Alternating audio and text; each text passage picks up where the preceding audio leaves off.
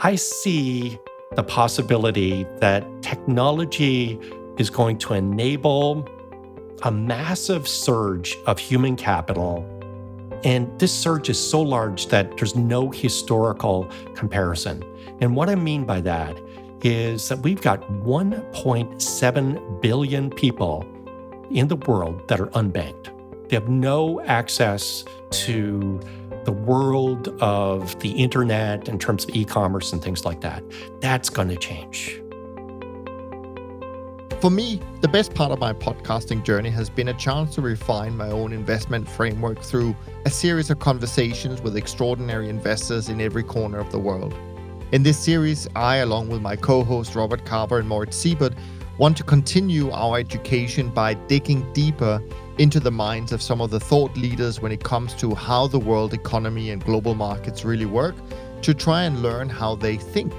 We want to understand the experiences that have shaped them, the processes they follow, and the historical events that have influenced them. We also want to ask questions outside our normal rules-based playground.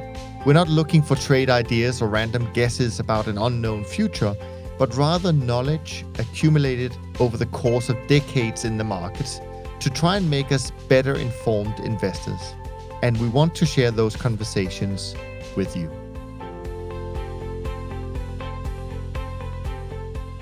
Our guest today is a distinguished professor of finance at Duke University, who has an eight for eight track record in forecasting recessions in the U S using his own invention known as the Yield Curve Indicator, but who is also involved in crypto and blockchain technology, so you are really in for a treat today.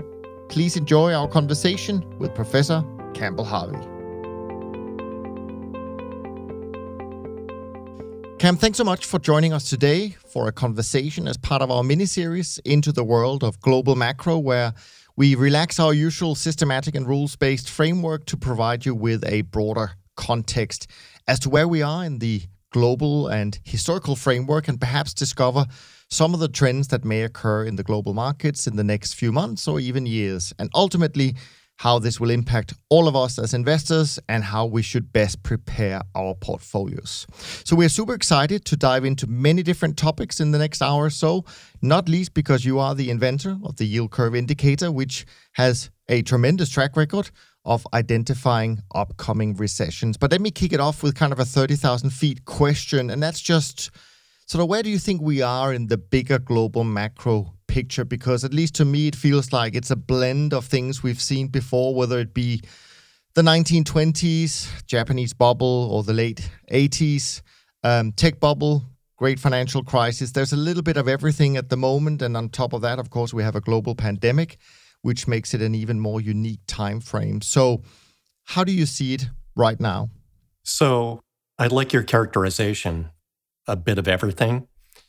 However, it's compressed. So all of this bad news is compressed. I call it the great compression, where we see these numbers that are just off the charts. I just can't imagine the econometricians in the future having to deal with these observations that are just extreme uh, outliers compared to the past.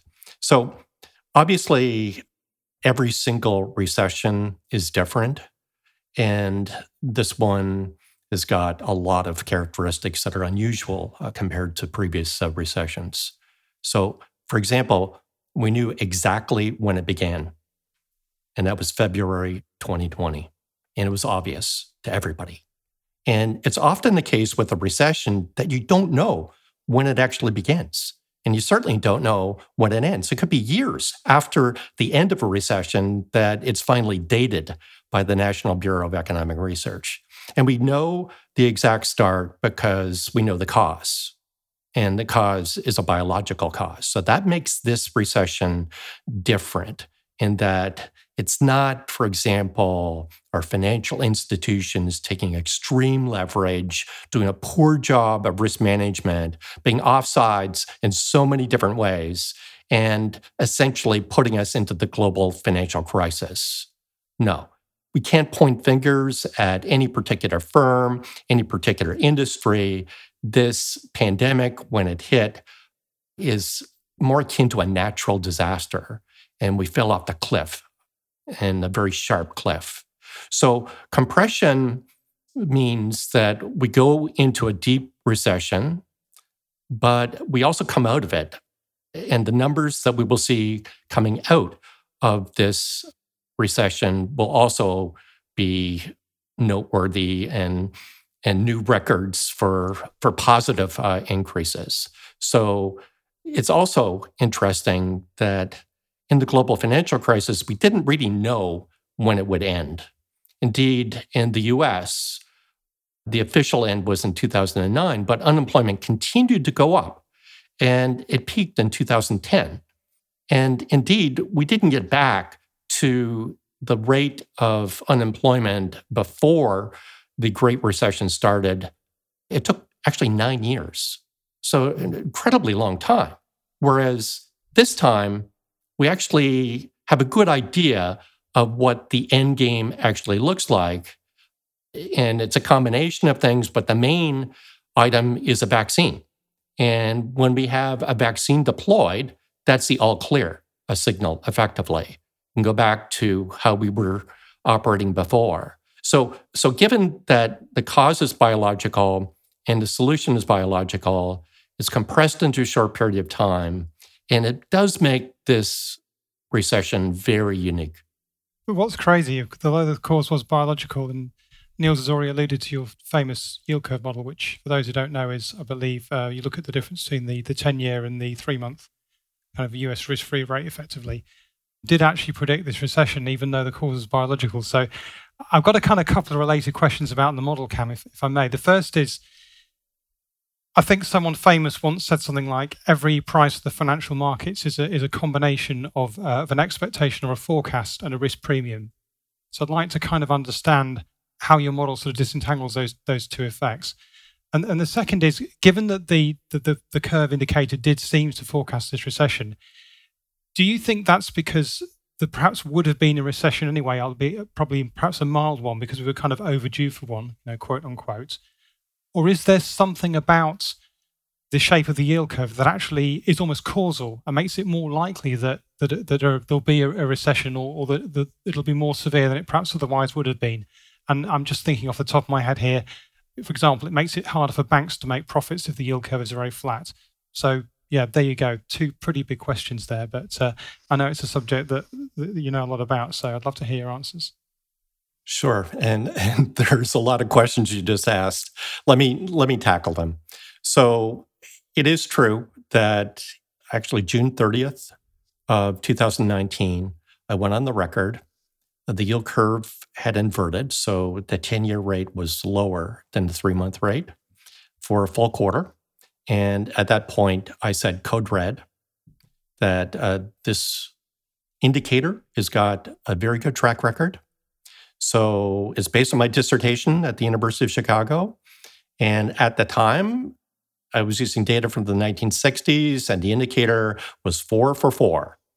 And my dissertation committee was rightfully skeptical, saying, well, you got four observations, maybe you're lucky. But they were persuaded, I guess a, a few uh, things persuaded them. Number one, almost nobody got that double dip of recession in the early eighties, and my model actually got it quite nicely. And number two, it wasn't just a statistical model. It was based upon economic theory and fairly widely accepted economic theory. So that really helped. So they signed off, and then we go out of sample. So I graduated in nineteen eighty-six, and the model was challenged a number of times. The first challenge was October nineteen eighty-seven. Stock market crashed. Economists believed there'd be a recession in nineteen eighty-eight, and there wasn't.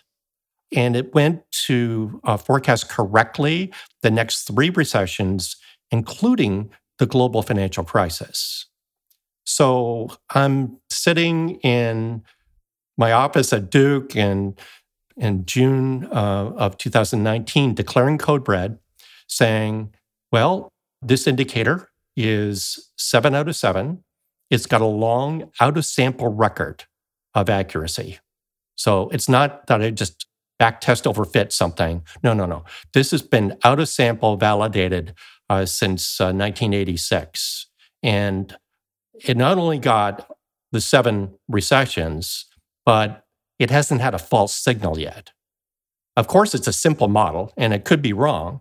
But nevertheless, given that you've got something with uh, seven out of seven, it inverts, that means there's a lot of risk, and you need to take it seriously. And that's exactly what happened. I think what's different in two thousand nineteen, and it's linked to your idea of causality, was that there was a causal channel.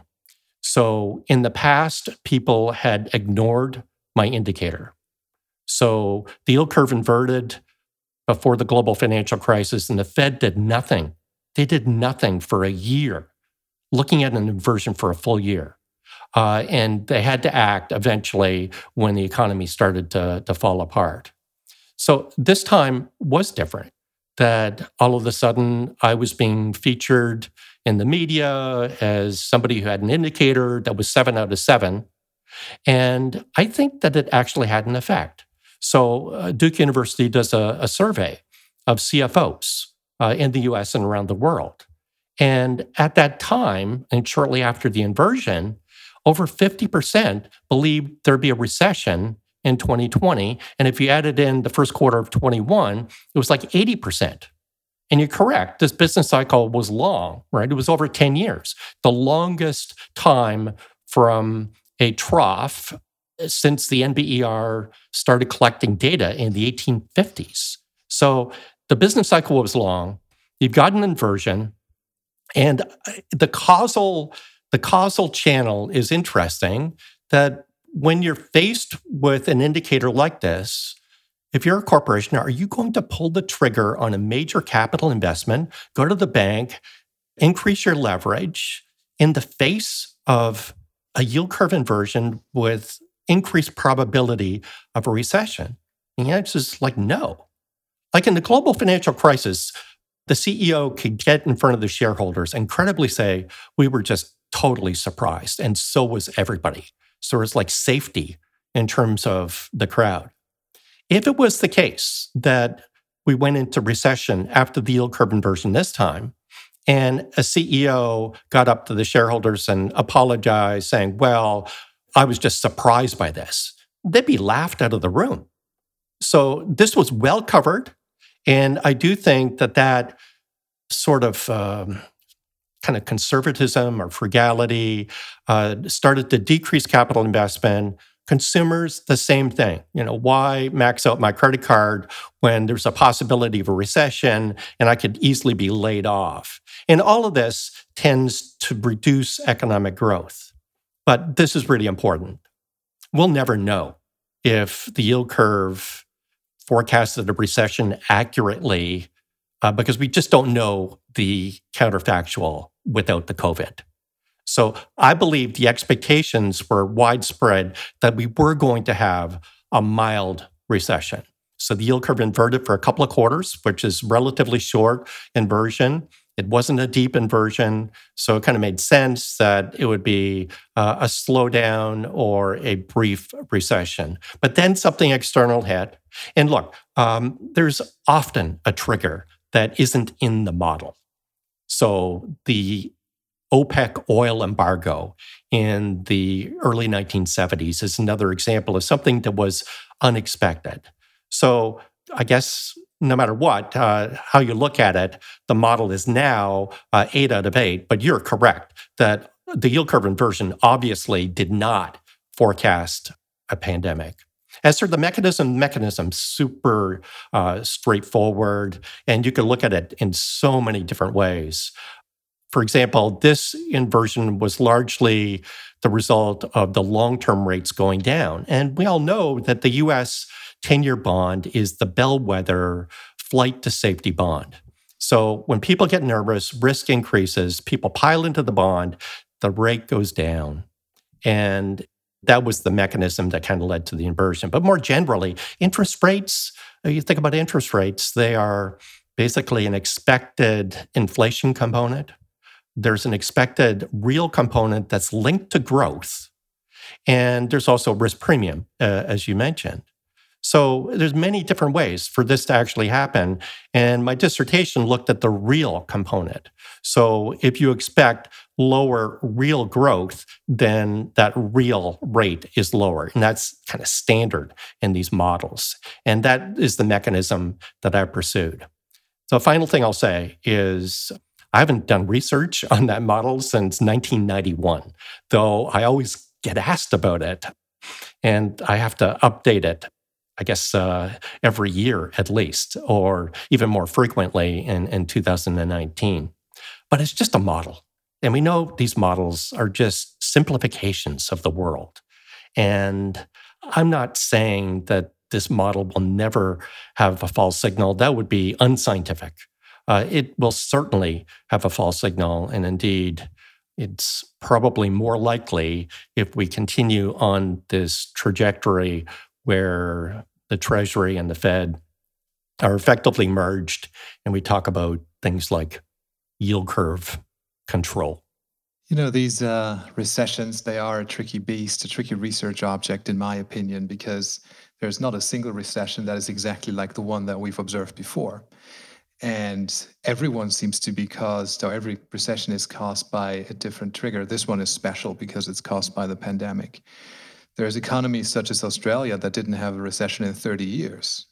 In other developed markets, we tend to think that, you know, every four, five, six, seven years, whatever the case may be, there is a recession, and the recession is necessary because it has a healing effect on the economy. It's kind of like you inhale, you exhale, and you know, you you, can't, you need to exhale with that recession and then start afresh. But my, and this may be a complete, uh, maybe a disqualified observation, but ever since Bretton Woods, there seem to be more severe recessions, crises, financial crises, and they occur with greater regularity. And every crisis that comes after the, the one that happened before is a level worse. My concern is, and maybe the question to you is, are we going to be able to be healing with the current recession? Because, you know, the amounts of money that central banks and government, governments are throwing at the problem, I'm at a loss of even counting the digits in that figure. It's just some staggeringly large number. And I'm not sure what the end game of that is going to be and whether we'll really get, get out of this in good shape. Yeah, those are excellent points. First, if you actually were talking to the macroeconomists in the mid two thousands, they would actually have a different take. So they were advocating this idea of the great moderation. And looking back at the business cycle from that perspective, the two thousand one recession was trivial. I don't think there was a negative year over year uh, real G D P growth in that recession. And going back further, nineteen ninety-one, nineteen ninety, nineteen ninety-one, again, like a trivial a recession. And at that point, they were thinking, well, maybe we should be patting ourselves on the back that our great macroeconomic engineering has reduced the volatility of the business cycle. And there's a lot of models that kind of showed that using the data up to, let's say, two thousand five. But then the Great Recession hit and the global financial crisis. And that was a real puzzle. And these economists had a hard time explaining. They just didn't know uh, what the answer was, and it certainly didn't fall out of their models.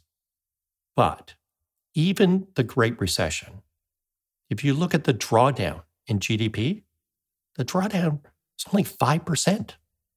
So I know that people were comparing it to the Great Depression at the time, but we're talking about a relatively minor uh, drawdown in G D P, even though it it is kind of the example number one of business cycle uh, volatility. So we get to today. And today, again, we've seen all of this bad news compressed, where we will see a, a very substantial uh, drawdown in the second quarter uh, G D P. And I guess the issue is, well, we do have some insurance mechanisms. So traditionally, governments have provided uh, some insurance to kind of smooth things over. However, the amount of insurance is much different than previous recessions. So I guess what is the implication of that? And what sort of risks does that pose for what I call the economic path forward? And the risks are substantial. So on the positive side, think about, again, the difference between this recession and the global financial crisis, where it was pretty repugnant that we had to bail out the banks that essentially caused the crisis with taxpayer money. So they were offside, and we had to basically bail them out. And we all know that that creates a pretty big moral hazard problem. So you reward uh, the banks for doing a bad job. They'll do a bad job in the future and expect to be bailed out again. Whereas this time, again, there's nobody you can point to as being offside. So the threat was to a lot of businesses that were actually high-quality businesses. They weren't over-levered, but they got hit with, again, something like a natural uh, disaster. And in a natural disaster, whether it's a flood or a hurricane, there is some relief that uh, government gives. And the idea is to provide bridge financing so that a high-quality company doesn't go out of business. I have no problem with low-quality companies going out of business, but you don't want high-quality companies going out of business because then you compromise growth in the future. So that's really important. So if a lot of high-quality companies went out of business in the U S or any part of the world, that takes away from growth in the future, and it's a structural problem. So the logic of the policymakers was, let's provide that bridge. We know that this is a short crisis because we've got high confidence that a vaccine will be deployed. Even though we know uh, fifteen percent, only fifteen percent of vaccines succeed, there's, old, there's over one hundred in the research stage and over ten in the testing stage. So something is going to work. So we can provide that bridge uh, financing in the short term and try to avoid this structural downside. However, and again, however, when you do that, so when you provide money for unemployment, it might be forgivable loans to corporations, you increase debt. And when you increase debt, you are simply shifting income from the future to the present. And on top of that, it's not just the fiscal side. There's also the monetary side. And uh, the amount of quantitative easing this time around is effectively unlimited. The Federal Reserve Chair basically said uh, he will do what it takes. So you've got a situation in the global financial crisis, there was Q E, but it was limited. And I think that a number of people are looking at the experience of the global financial crisis and, oh, well, we spent a lot fiscally. We did this quantitative easing, which is money creation. And, oh, well, there's no inflation. So let's do it again. And the problems, well, there's many problems. Well, one problem is that after the global financial crisis, we had the opportunity to pay back some of that fiscal debt.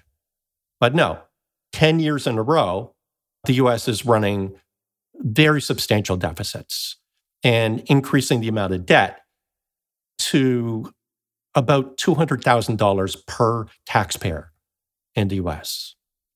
That's an issue. And also uh, the amount of monetary stimulus that actually happened in terms of the Q E, the balance sheet of the Fed only began to decrease uh, in two thousand eighteen, and the rate of decrease is very small. So people kind of look at that and say, well, it, it worked in the global financial crisis, therefore it will work in this particular crisis. And I'm not one to extrapolate from a single observation. I think it's incredibly dangerous. So the amount of debt is far different than it was in the global financial crisis. The amount of Q E is far different than it was in the global financial crisis. And I do believe that one of the risks in terms of the path forward is inflation. And yes, we didn't see it after the global financial crisis. And no, we don't see it right now. And no, it isn't reflected in a break-even inflation rates. But I believe that policymakers really will avoid tax increases. To raise taxes is toxic in terms of your electability. So it's easier to have some sort of inflation and you blame it on the pandemic or something like that. And that is going to be a complicating factor. Inflation obviously is bad in terms of, in terms of economic growth, and it's especially bad in terms of income inequality because the people paying the inflation tax are the people that can least afford it. It creates a bunch of problems, inflation, and you know, it probably nobody knows what the inflation rate, as you say, going forward is going to be. Is it going to be at target two percent? Is it going to be four percent? I guess, you know, those levels would probably be levels one could live with for a period of time, even though, you know, mind you, if you had four percent inflation for ten years in a row, you compound that. That is a lot of a lot of purchasing power lost there already, right? But what if it starts to get out of control and inflation becomes way, way higher? The end of this is devaluation of currency, destruction of the, you know, whatever currency you're looking at, be it the euro, be it the dollar, be it the yen. And we've kind of like, we, we've had that before. We're going back to that. So what, um, this is, this is a really, really scary picture. So we've been there before, and it's amazing how short policymakers' memories are. And it's not just that the U S and the U K have been there before, but many other countries. And not you don't need to go back to the nineteen eighties. So you can see this mechanism uh, playing out in different parts of the world. That said, uh, the U S is special. So it's special in a number of regards. Number one, the economy is the single most important economy in the world in terms of driving world economic growth. Number two, uh, it has been the driver of innovation in the world. Number three, the currency is the de facto numeraire currency in the world. And number four, much of the U S debt is held by non-U S persons. So if you think about that, if the rates go up, obviously the, the value of that debt uh, goes down. Uh, so you're effectively expropriating. And then, as you say, if there is a currency devaluation, that also works against the foreign holders. So I think that, again, the U S is different, but I do see this possibility of some unexpected inflation as a, as a major risk to the future economic growth. It's, again, uh, interesting that the expectations have almost completely discounted that possibility in, in terms of the marketplace. It's uh, definitely not the generally believed a belief, but as you uh, full well know, that's where people that are doing investment management really shine. They have a, a different view. I'm completely in agreement with you in terms of the inflation. I actually also think personally that it's going to show up much quicker than anyone can actually uh, imagine. I want to go back to one thing you said earlier, and I want to also ask you another question. So I know you said that this crisis, nobody could have seen it. It's a pandemic, and so it's no one's fault. But and therefore, the moral hazard maybe is not as big as it could have been. But on the other hand, I would say we've seen all these companies buying back their own stocks, not being prepared financially for the unforeseen. And isn't it the responsibilities of we, these well-paid C E Os of always expecting the unexpected? I mean, that's how we do our investment strategies, because we're rules-based. We live by the rule, you know, uh, knowing what you don't know. I mean, that's kind of how you should look at things. So, so I, you know, so I don't know if we can say that uh, these actions are not, again, once again, benefiting the the the one percent. I think they are, even though there is obviously some help broader. The other thing I wanted to ask you is just a little bit about, so obviously the Fed, and certainly in, in terms of your work with the yield curve, the Fed is is an important player. But I'm sure you know much more about this than, than we do. And that is, this is not the first time we've seen. I mean, I think a lot of people believe that this is the first time the Fed is is being very active and powerful. But as far as I recall, it's also happened, uh, you know, in the sixties and the seventies.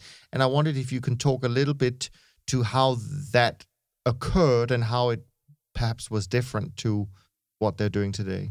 Sure. So I teach a course in risk management.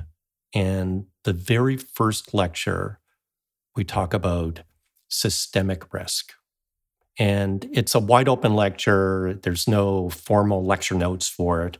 And it's mainly just a, a brainstorming session about what systemic risk actually is. And systemic risk is the sort of risk that is just very difficult to hedge. So think about a thermonuclear war between the U S and Russia.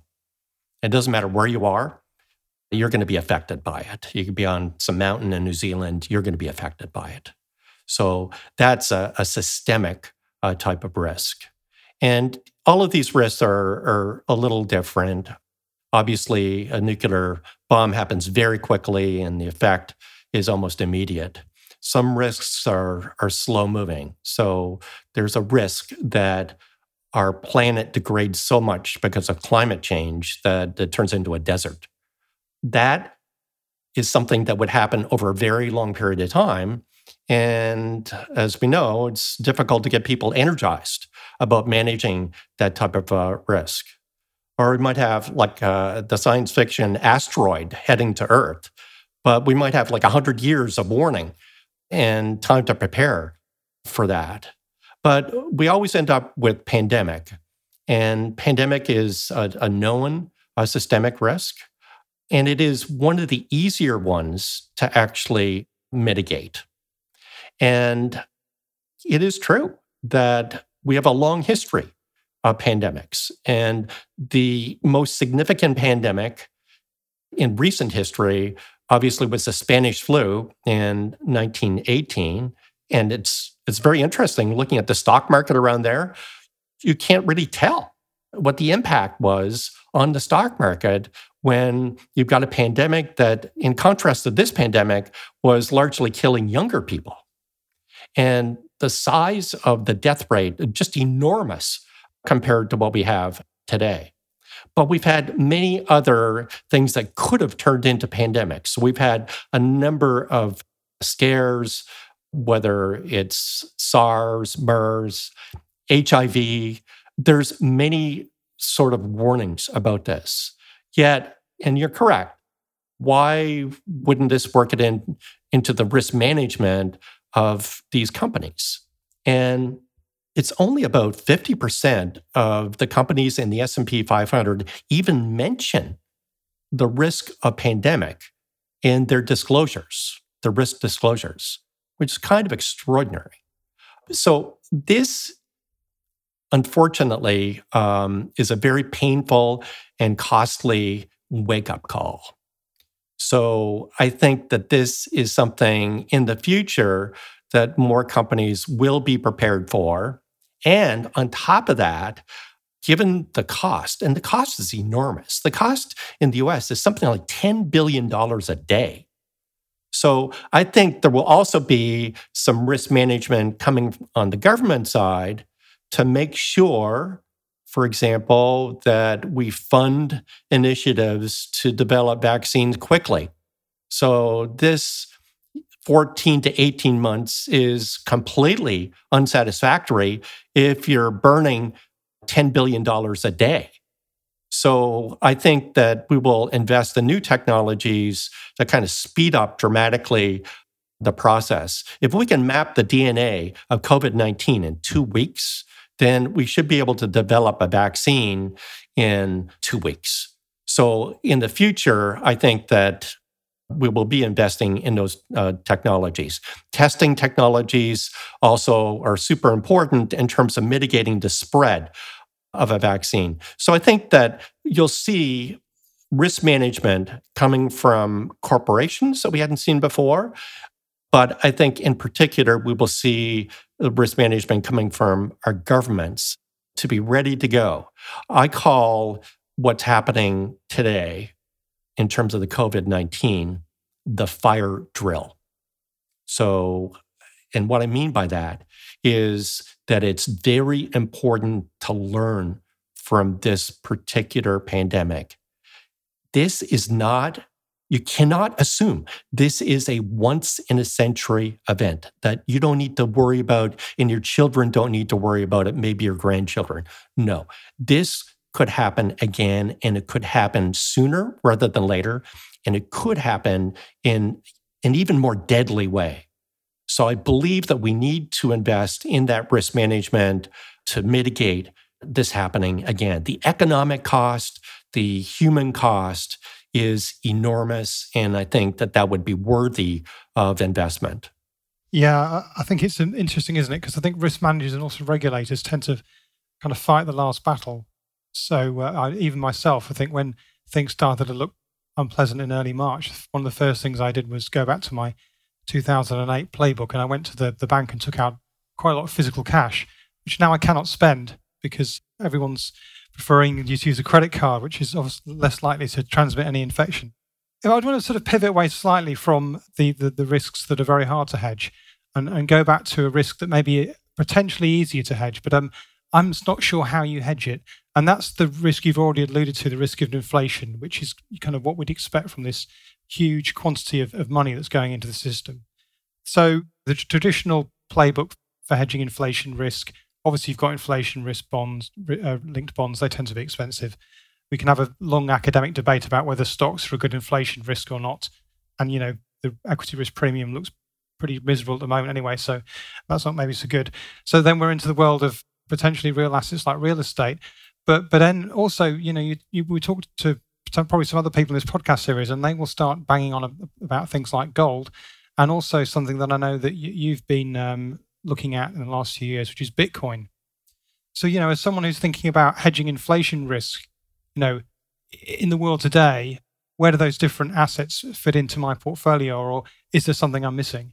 So it's really important in actually addressing this issue is not just to look at inflation, but to look how unexpected inflation impacts different asset prices.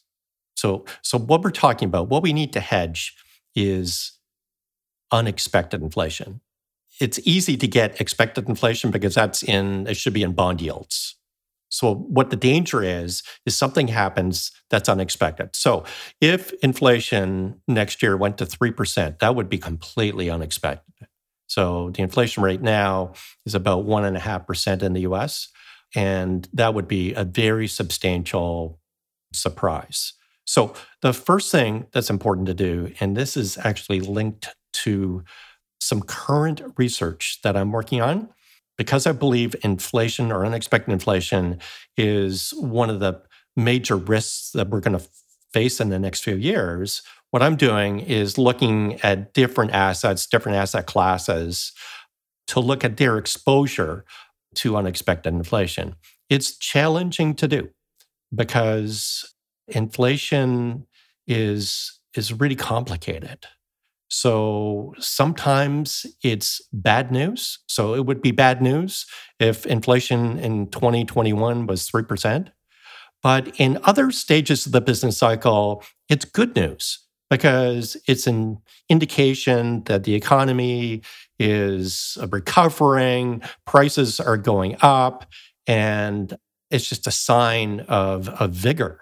So it's incredibly difficult. And on top of that, there's the issue of what is inflation? So inflation is different for different people.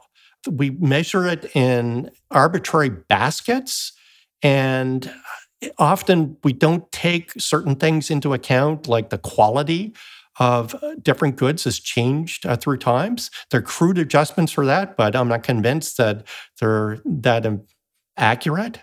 So, so number one, I think you figure out what the sensitivities are of different assets, and that's going to help you. And you need to be very careful because what you see as a sensitivity in the nineteen seventies might not be the sensitivity going forward in two thousand twenty.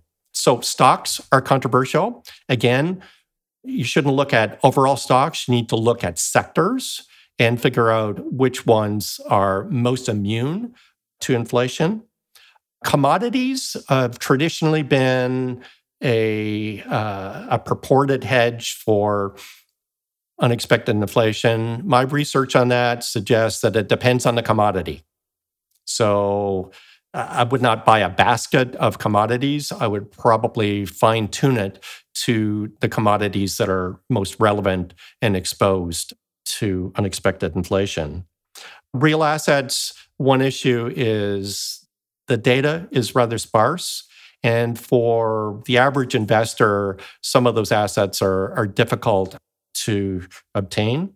Gold, Rob, you know, I've done a lot of research on gold, and gold is a notoriously unreliable hedge for just about everything. Now, the gold volatility is about fifteen percent, the same volatility as the stock market. And sometimes it works. And then when it works, people trumpet great uh, hedging ability of gold. And then sometimes it doesn't work and you don't hear anything from the same people. So gold is unreliable. And then the last thing on your list is uh, cryptocurrency. And yeah, you're correct that I've been very much in that space for a number of years. Since two thousand thirteen, I've taught a blockchain course at Duke University called Innovation in Crypto Ventures. And I also teach a second course now called Tech-Driven Transformation of Business. And, and both those courses are, are linked to distributed ledger uh, technology. I don't really talk about Bitcoin investment. I talk about blockchain as a solution to many problems that exist today that could greatly transform our economy. The problem with the cryptocurrency is that there's no history. So this is actually the first recession observation for cryptocurrency. So people were thinking, oh, well, well, by cryptocurrency, it's algorithmic, so it will naturally be a hedge. And then if you look at the data in March, what was happening to these purported hedges? So uh, the stock market is tanking, and so is the cryptocurrency. So it proved, with at least that influential observation, to fail as a hedge. And the reason is that the people that are the marginal investors in cryptocurrencies right now are, are speculators.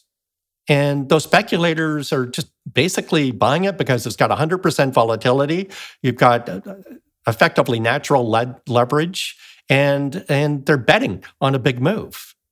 And when you go to a risk-off situation, you dump your risky assets. And that's exactly what we saw in March. People dumped equities. And people dumped cryptocurrencies. They even dumped gold and, and then went into the, the safe haven assets like the, the U S uh, treasuries. So, so I think, again, this is very challenging to design a hedge. Obviously, linkers or, or tips are, are set to the inflation rate, but you're correct. They are expensive. I think for portfolio managers, you need to be creative to take an approach where you look at multiple assets and fine-tune your portfolio to basically get that hedge to unexpected inflation.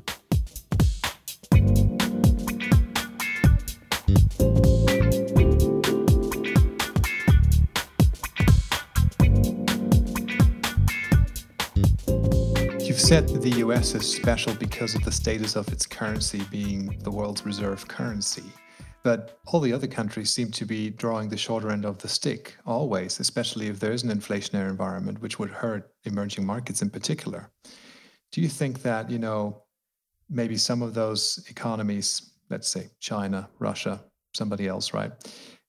They will develop their own cryptocurrency, not Bitcoin, but their own central bank, whatever crypto bank issued currency that is limited in supply, cannot be inflated. Maybe it's backed by something. I, I don't know what that could be. And then they will go to the world and say, hey, look at this. Here's a really hard currency, a stable cryptocurrency that cannot be played around with. I think it's time to get away from the U S dollar. What do you guys think? Should we be doing trade in that currency? And if they get a lot of acceptance for that, then this may then be a problem for the U S dollar. So let me make a couple of remarks. I said that the U S dollar is the de facto numeraire currency in the world right now. And it probably will be in the near term. But I think just looking at history, it's really naive to think that the U S will be the dominant currency forever. So things change. So economic tides come in and go out. While it is the dominant right now, it will be challenged. And on this idea of what we call C B D Cs, so central bank digital currencies, every major central bank is working on some sort of crypto version of their own currency. So it just makes sense. It doesn't make any sense that in the future, we will be carrying a wallet that's got like physical cash in it, physical credit cards, physical driver's license, passport, all this stuff is, is will be a relic. It'll be in museums. So it's obvious that that's not the world of the future. So crypto is definitely the way to go. And you could just think of it as a digital uh, currency. And the way that it will happen, and we've already seen this happen with the rise of so-called stable coins. For example, J P Morgan has announced a stable coin. And it's very simple. It's a crypto that is one hundred percent collateralized with U S dollar. And that can move that around very quickly and cheaply, and get around a number of the problems with the traditional uh, systems of uh, transferring uh, money. Facebook announced their Libra project. And I know it's not very popular for Facebook to do this in terms of the degree of trust, in terms of uh, you know Facebook's privacy issues and other issues. But their idea was the, basically the same thing. And the initial idea was to have a basket of currencies one hundred percent collateralized. There are dozens of stablecoins that are out there today, and they're effectively uh, tokens that are collateralized with something. And it could be U S dollars, it could be gold, it could be diamonds. So there's many possibilities out there. As for a national um, government or a central bank establishing a crypto, that is just going to happen, and I've said in the past that that's a major threat to the existing cryptos, to have kind of these central banks issuing their crypto. But in contrast with the model that you uh, propose, where it would be algorithmic and out of the control of the central bank, that's not the way it's going to happen. It's basically going to be a digital version of the pound or the dollar or the euro or the yen. And the central banks will have the same control that they've had in the past in terms of increasing or decreasing the money supply. Indeed, if you think about it, it is the dream of the, the macro monetary economist, where with a line of code, you can do a helicopter drop into everybody's wallet, their digital wallet, a certain amount of the digital currency. It just happens instantly. There's no mailing of stimulus checks or anything like that. It just shows up immediately. And uh, I think governments will embrace this technology for another reason, and that is tax. So right now, with the value-added taxes, especially in Europe, there are just so many incentives to basically transact in cash, to avoid the V A T.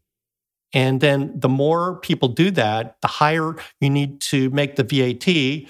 And then the higher the V A T, the more people will transact in cash. So if you take the cash away, then everything is done digitally and there's nowhere to hide. And that value-added tax can, can actually go down uh, dramatically uh, with that.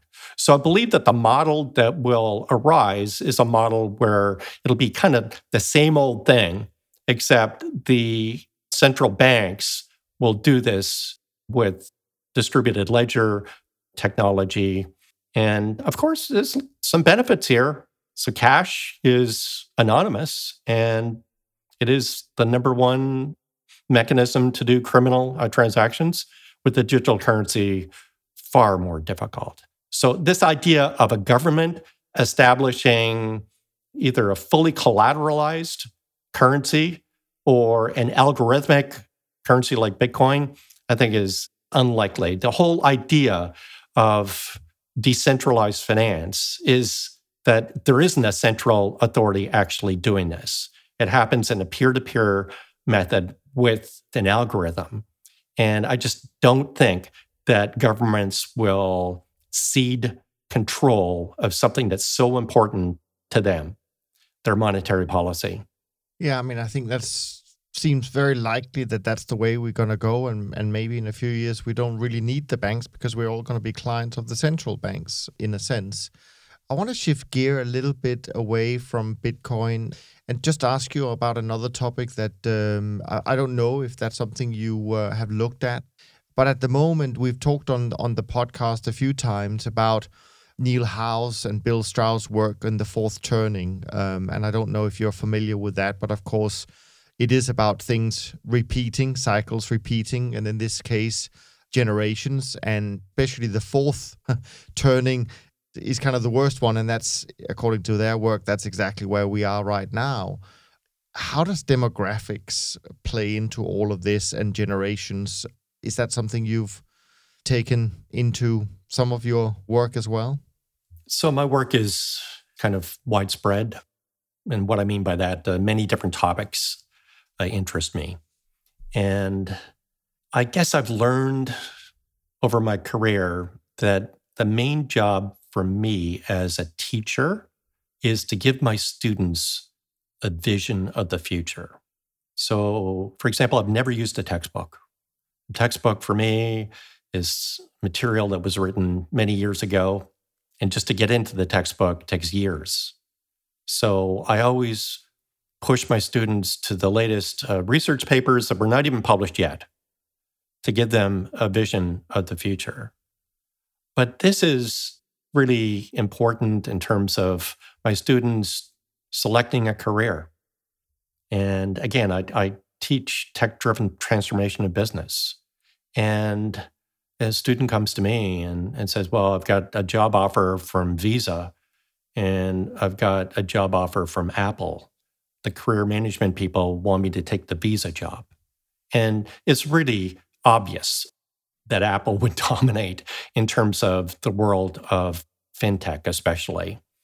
So to look at the future is difficult, and you can never accurately forecast the future. But I do give some ideas to my students.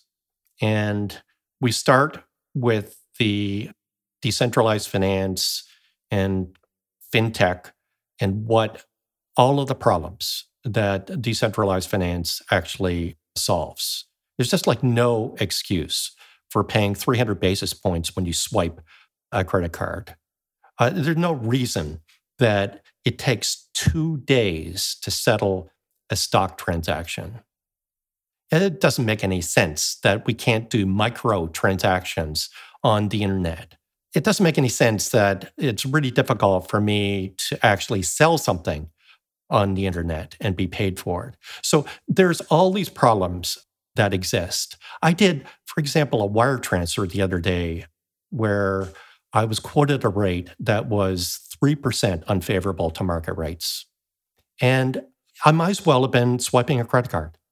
So all of these problems uh, can be substantially mitigated with decentralized finance. But if you think of the bigger picture here, the bigger picture is, what will technology actually do? How will technology transform the world? And we're seeing a little bit of that. And I heard somebody at a conference say that, well, my iPhone is the power of the supercomputer of the nineteen nineties.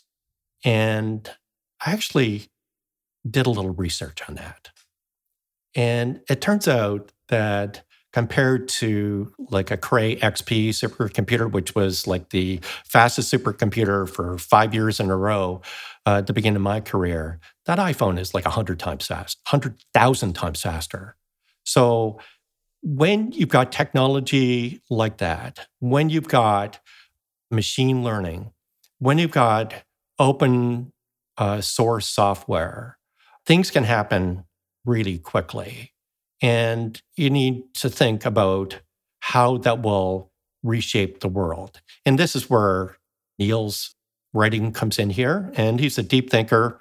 And I admire that he thinks about these uh, different cycles. I don't really see it as a cycle. I see it as an evolution. And that evolution involves a number of different things. And one thing, you mentioned demographics, that is really important. And it's kind of obvious if you think about it, but we're going to live way longer in the future. Yet the actuarial calculations don't take that into account. So we're operating in a system where people retire at sixty-five, and actually in Europe it could be far less than that. A system that maybe was appropriate fifty years ago, but it's not appropriate today and certainly won't be appropriate in the future. And I worry a lot about this in terms of the funding of like older generations, because those pensions just not going to be able to pay. They're underfunded already. And then if you add on the demographic risk, that's enormous. But on the positive side, and this is where I kind of depart from Neil's analysis, I see the possibility that technology is going to enable a massive surge of human capital. And this surge is so large that there's no historical comparison. And what I mean by that is that we've got one point seven billion people in the world that are unbanked. They have no access to the world of the internet in terms of e-commerce and things like that. That's going to change. And I think that these digital currencies are going to uh, help with that. But it's going to be the case that everybody will have free access to the internet. Everybody will have a smartphone. Indeed, many places in Africa, you can buy your smartphone along with a small solar panel that powers a light bulb and U S B charger for your smartphone. Everybody will be enabled. And all of a sudden, that kid in some village in Africa that has got one hundred ninety I Q, but there's no school for two hundred miles, that child will be enabled. They will be presented with a quality of opportunity of the scale we've never seen before. And he will be able to unleash the value of his human capital. And we're going to see many examples like that. And that's all good for economic growth. And I'm particularly uh, bullish about this positively impacting emerging markets. But the residual effect on developed markets is pretty substantial also. So I actually don't believe that we will be continuing on this vector of slower and slower growth. We've seen it, and I think it's naive to extrapolate it. So I believe that technology will deliver a surge, in particular to emerging markets, will spill over to the developed markets. The increased productivity will be striking. We will not be working forty-hour weeks in the future. There'll be a lot more leisure time. There'll be less income inequality as we've got a quality of opportunity. Technology is a great equalizer where you've got somebody in a poor country in Latin America using the same smartphone that Bill Gates is using. So technology, I believe, is really important. I think even though we see it in front of us, we see the advances in technology, people don't do a very good job of exponential forecasting. And that's really what we're looking at. So I think that the future, while there will be bumps in the road, is a lot more positive than some of the other uh, people looking at it. Rob, Moritz, just to be mindful of Cam's time, do you have some questions that are easier to answer in a short space of time? Although we could go on for a long time. That's we we sure. could, but there's no easy questions, I'm afraid. So, uh, Rob, how about you? I think that such a brilliant and positive statement is a, a very good way to, yes. to end this, this discussion, actually, personally. I think any question I could ask could, would only bring a more depressing answer. So let, let's keep things upbeat. Well, let me finish with one thing then, Cam. Just trying to put everything, um, because I do agree with Rob. I mean, it's kind of nice. It's not...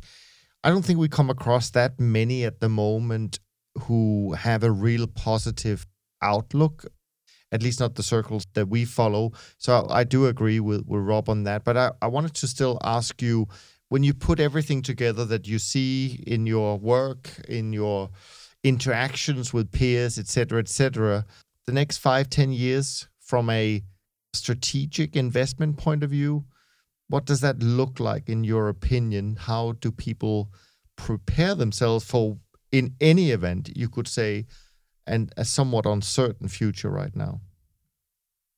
So one thing that is kind of obvious, that the investment landscape has been distorted by government and central bank influences.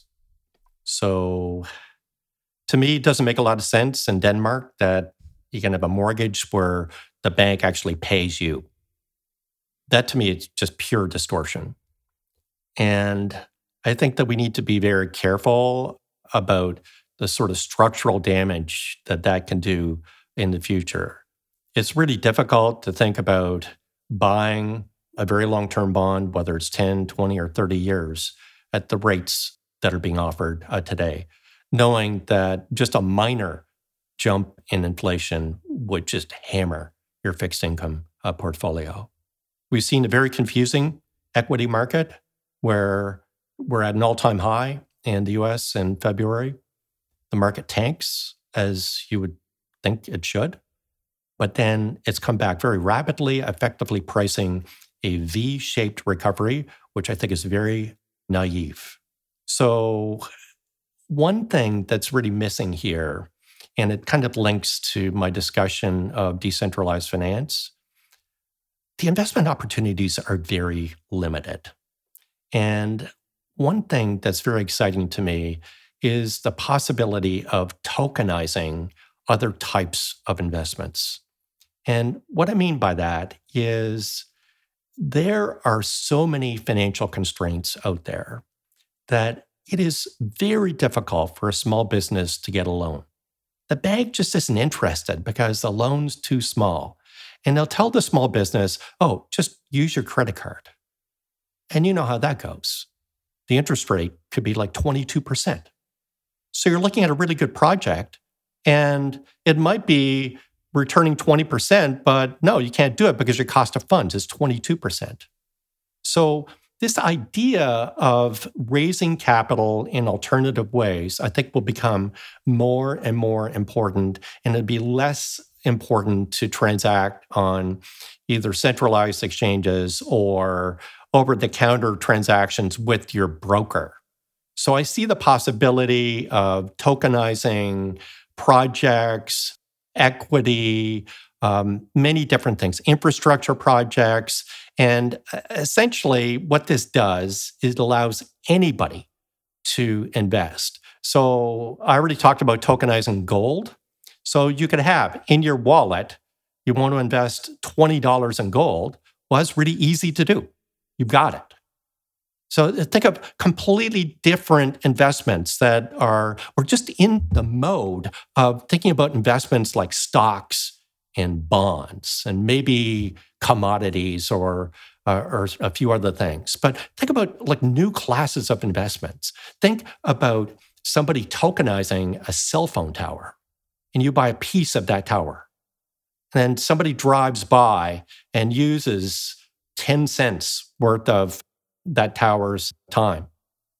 And if you own ten percent of that tower, then in real time, money is transferred to you, one cent.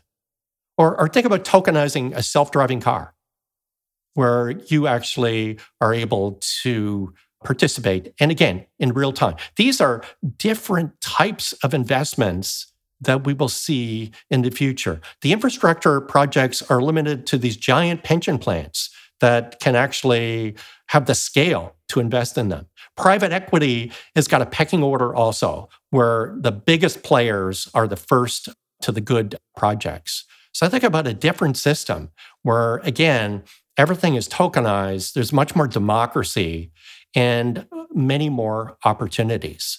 Even things like basic instruments. So when my grandfather died, I found that in his estate, he held a mortgage. And basically, he had lent the money to somebody, and that person was paying him every month. So it wasn't diversified, but it was a peer-to-peer transaction. And that's exactly what we will see in the future. So it will be a lot more cost-effective in terms of a lower loan rate for a small company to go to peers and to be funded. And for those peers, they get a much better rate of return than investing in a treasury bond or a mortgage bond or a certificate of deposit. So my view of what is going to unravel in the next five years is a dramatic transformation of what's available in terms of investment opportunities. So I think, again, this is linked to my vision of the future. We think about those investment opportunities and say, well, how much should I put in stocks and how much should I put in bonds?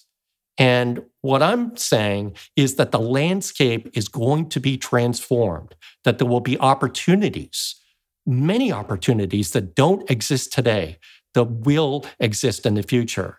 So people talk about the rate of return going down, the equity premium collapsing, expected rate of return on bonds is really low. Well, that that's fine.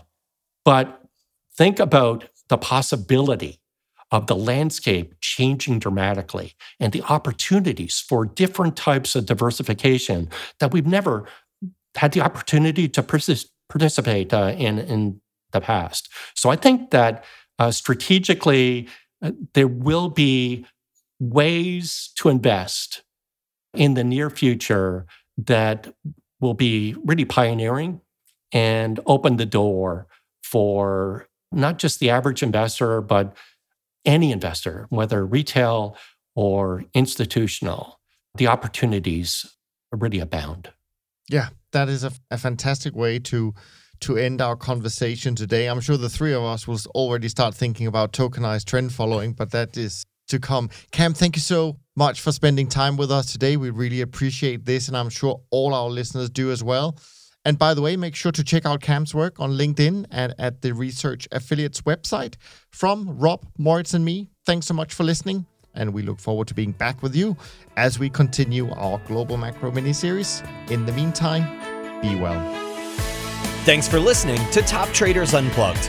If you feel you learned something of value from today's episode, the best way to stay updated is to go on over to iTunes and subscribe to the show so that you'll be sure to get all the new episodes as they're released. We have some amazing guests lined up for you, and to ensure our show continues to grow, please leave us an honest rating and review in iTunes. It only takes a minute, and it's the best way to show us you love the podcast. We'll see you next time on Top Traders Unplugged.